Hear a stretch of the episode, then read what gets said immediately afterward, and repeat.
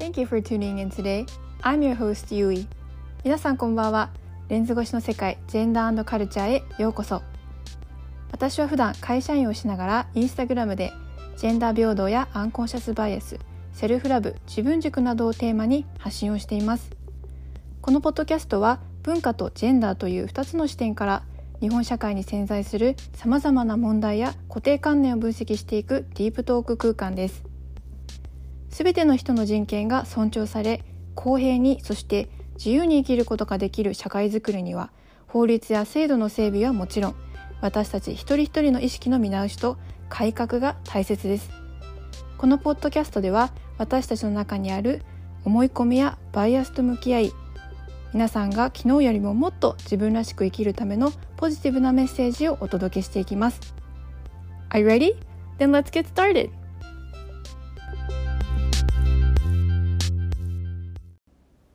皆さんこんばんは、ゆいです。今日もこのエピソードを聞いてくださりありがとうございます。今日もですね、とっても深くて深い、深くて深いじゃないな。とっても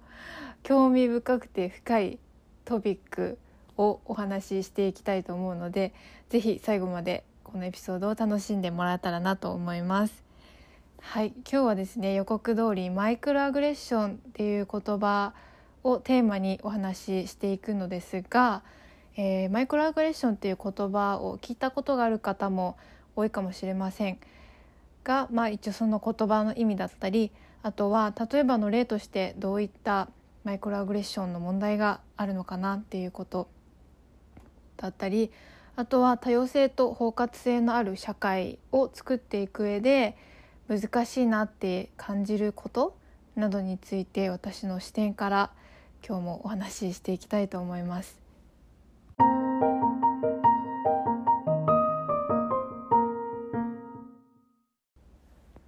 まず皆さんにちょっとお聞きしたかったのが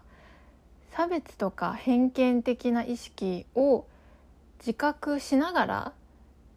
そういった言動をしてしまったっていうことって今まであったりしますか？はい。で近年やっぱり差別とか偏見はなくしていこうとか多様性包括性のある社会を目指そうとかやっぱりみんな平等だよねっていうそういった考え方があのまだまだ浸透はしきれてないんですけれどもそういったことへの意識の高まりがやっぱり世の中的に広まってるとは思うんですけどやっぱりそういった中で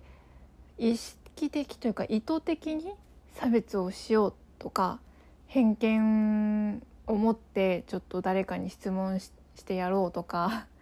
誰かを傷つけてしまいたいとか そういうふうに思ってる人ってそんなに多くないとは思うんですよね。いけないことだっていうふうにみんな多くの人が認識していると思うのでなんですけど差別とか偏見的な意識の中にもあの本当にいろんな種類というかうんがあってでマイクロアグレッションっていうのは何かっていうと無意識とかあの無自覚勝手な自分の思い込みだったり固定観念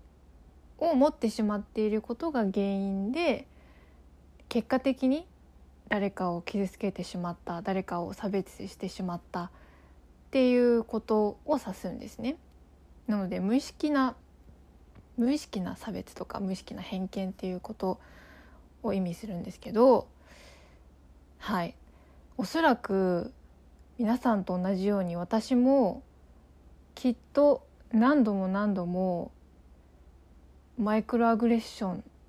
にあたるような行動をしてしまったことがあったと思います過去に。でこれからも絶対にしないとは言い切れません残念なことに。でそれはなぜかっていうと、まあ、先ほどもお話しした通り人には、まあ、無意識な思い込み固定観念偏見偏ったものの考え方とか考え方の癖っていうものがどうしても生きているうちにどんどん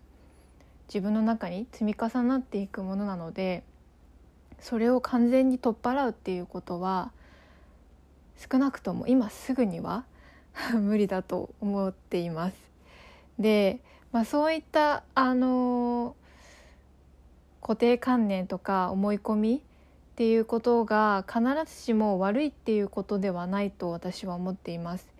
やっぱり物事を頭の中で整理したりとか誰か新しく知り合った人ををなんだ理解しようとしたりとかなんだろう何かの物事の判断をしたりとか区別したりとかっていういろんな頭の中での工程とか整理するプロセスの中でそうやって区別する物事を判別するようなことってあのとても自然な人間として自然なことだなっていうふうに思うのでそもそも区別とか差別とかカテゴライズをするのはやめようみたいなことは一気には無理だなって思います。で今でも私もそういった考え方から少しでも解放されるようにもっと広い視野でもっとオープンなあのマインドで物事を捉えたりとか固定観念にこう縛られずに自由に生きようっていう気持ちはすごく大事にしているのでまだアップデート中な段階ではあるんですけどはいなので、まあ、固定観念とか思い込みがたくさん激しくあるなっていうふうにもしこれを聞いている方でいるとしたらそれ自体は悪ではないっていうことを知っていただきたいなって思います。それはととっても人として自然なことであるのでで何が良くないのかっていうと、まあ、実際にそういった考え方をもとに誰かを傷つけてしまったりとか差別してしまったっていうそれ自体が悪いだけなのでそこを意識するっていうことからまず始める。そこを意識するってちょっとあれあの抽象的ですけど何を意識するかっていうとあの自分にどういった固定観念があるのかなとか思い込みが今まであったのかな。どういった先入観っていうのを持ってるのかなっていうのをまず見つけてあげるというかそれと向き合ってあげるそしてまずそういった思い込みがあったっていう自分のことを認めてあげるっていうことですね。で仮にもしそれが原因で誰かを傷つけてしまったっていうことがあればそこをあじゃあどうしたら改善できるんだろうとかで傷つけてしまった相手との関係をどうやって修復できるんだろうっていうところを考えたらいいと思うのでこうバイアス偏見自体を全部なくそうっていう考え方はうん持たなくていいんじゃないかなって思います。で、まあ、マイクロアグレッションの例えばの例なんですけどえっ、ー、と外国人に見えるとかこうミックスルーツを持ってそうな外見をしている人に対してまだ完全に外国の人だとはわからないのにもかかわらずこう日本語上手ですねっていうふうに褒める言葉ですね。でこれって一見あの褒め言葉にも聞こえるんですけど実はそうではなくてまあ、捉え方によってはマイクロアグレッションに値してしまうっていうことで、まあ、なぜかっていうとあの相手のことをまず外国人とか外の人とか日本人ではない人っていうカテゴリーに当てはめてしまっている勝手に。でその人のことをよく知らないにもかかわらずそうやって勝手に当てはめてしまっているっていうことですね問題は。でじゃあどうやったらそういった発言をアップデートできるのかっていうことなんですけどえっとその人のことを相手のことを一人の人として個人として見てあげるっていうことが結構キーかなって私は思っています。ですね。まあ、他の例を挙げるとしたらうんとじゃあ女性がいるミーティングとか会議は華やかでいいですよねとかっていう発言、まあ、ちょっと昭和チックでさすがにもうあんまり聞かないことかもしれないですけど、まあ、それも、まあ、例えばの例であるんですけど、まあ、それは同じですよねさっきのと、まあ、その女性っていう、まあ、女性であることには違いはないんですけどその人のことを、まあ、女性っていうくくりであの区別してしまっているしでそもそも仕事をしに来ているのでその女性は。その会議にいることで花のような存在になる場を和ませる賑やかにする。っていうことのためにその方は働いているわけではないので本来の仕事が別にちゃんとあるわけでなんだろう。その人相手のことを何何かの属性とかカテゴリーに当てはめて相手を判別しようとする決めつけようとするっていう行為が、まあ、マイクロアグレッションの本質なんじゃなんじゃないかなって思うのでそうですね。人相手のことをもうちょっと個人に目を向けてあげる。その外側とか属性どういう、うん、カテゴリーにその人が当てはまるのかっていうところではなくてその人の個人の持っている魅力とか個人の考え方とかちょっと、ま、周りというか見た目ではあの見つけづらい部分だと思うので、まあ、余計難しいかもしれないんですけど、まあ、個人として相手との通じ合うとか通じ合うとか、まあ、理解し合おうとする思いっていうのが大事なんじゃないかなって思いますね。はいまあ、とはいえねあのとはいえって言ってしまうとはいえあの知らない方初対面の方に対しては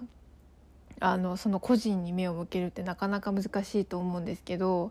まあ、その場合はもう言わない？日本語上手ですねとか別に言わなくても他の言葉って何でも補えると思うのでそこはまクリエイティビティを生かして あの違う言葉に変えてしまったりとかの方が一番ベストかなと思います。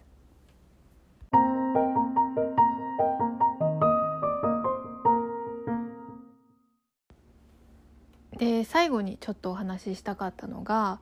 あの、まあ、マイクロアグレッションの意味について今日お話ししてきましたけれども、まあ、みんなが公平で自由に社会で活躍できるあの文化とか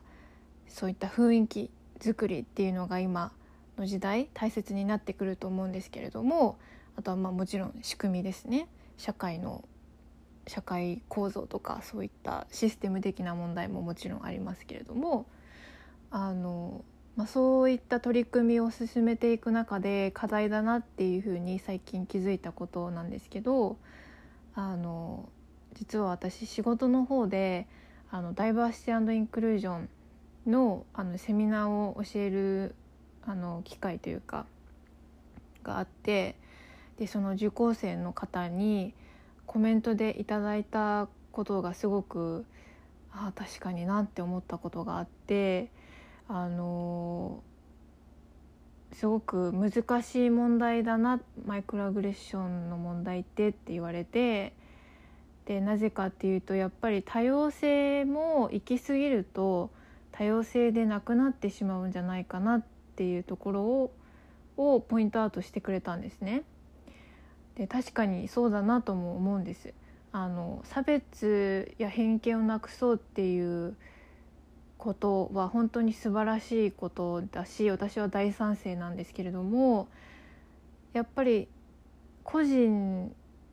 の考え方とかものの見方とか認識って人それぞれ違うと思いますしこれが差別だって思うその定義も人それぞれ違ったりするかもしれないですですよね。なので差別とか偏見を禁ずるって言ったらですけどをなくしていこうっていう行為の中にもいろんな価値観とか考え方がこう社会の中に溢れているのでうん一概に全てのことがこれをしたら正しい正解だっていうことも言えないんじゃないかなって思うんですよね。あれはダメこれはダメっていうのを極端に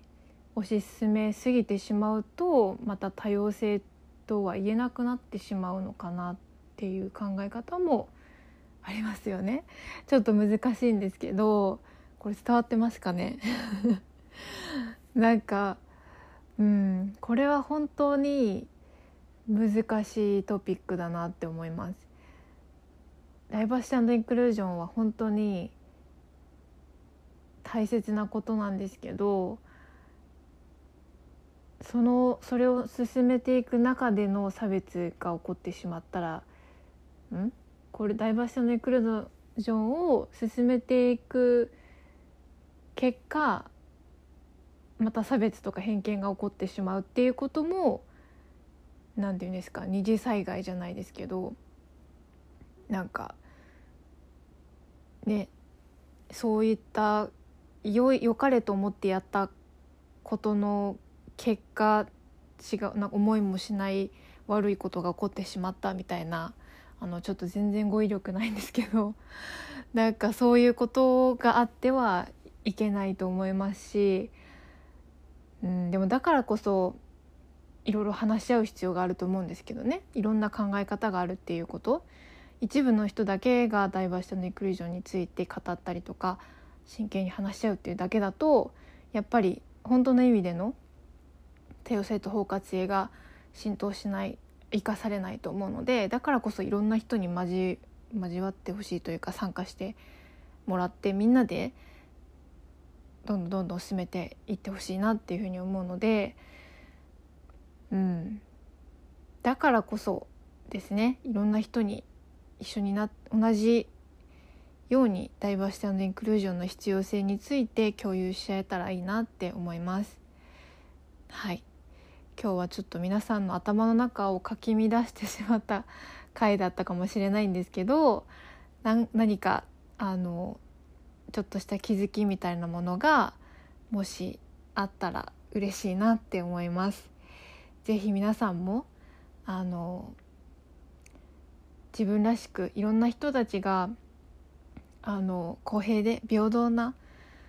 あの生き方ができるような未来を作っていくためにもこういったちょっと話しづらいなっていうトピックとかも周りの人と一緒に気軽に話してみたらいいんじゃないかなって思います。で異論があることはあの悪いことではないと思うのであのぜひぜひお互いの考え方をリスペクトし合いながら前向きな形であのフラットなディスカッションがもっともっといろんな場で広まっていったらいいなって願っています。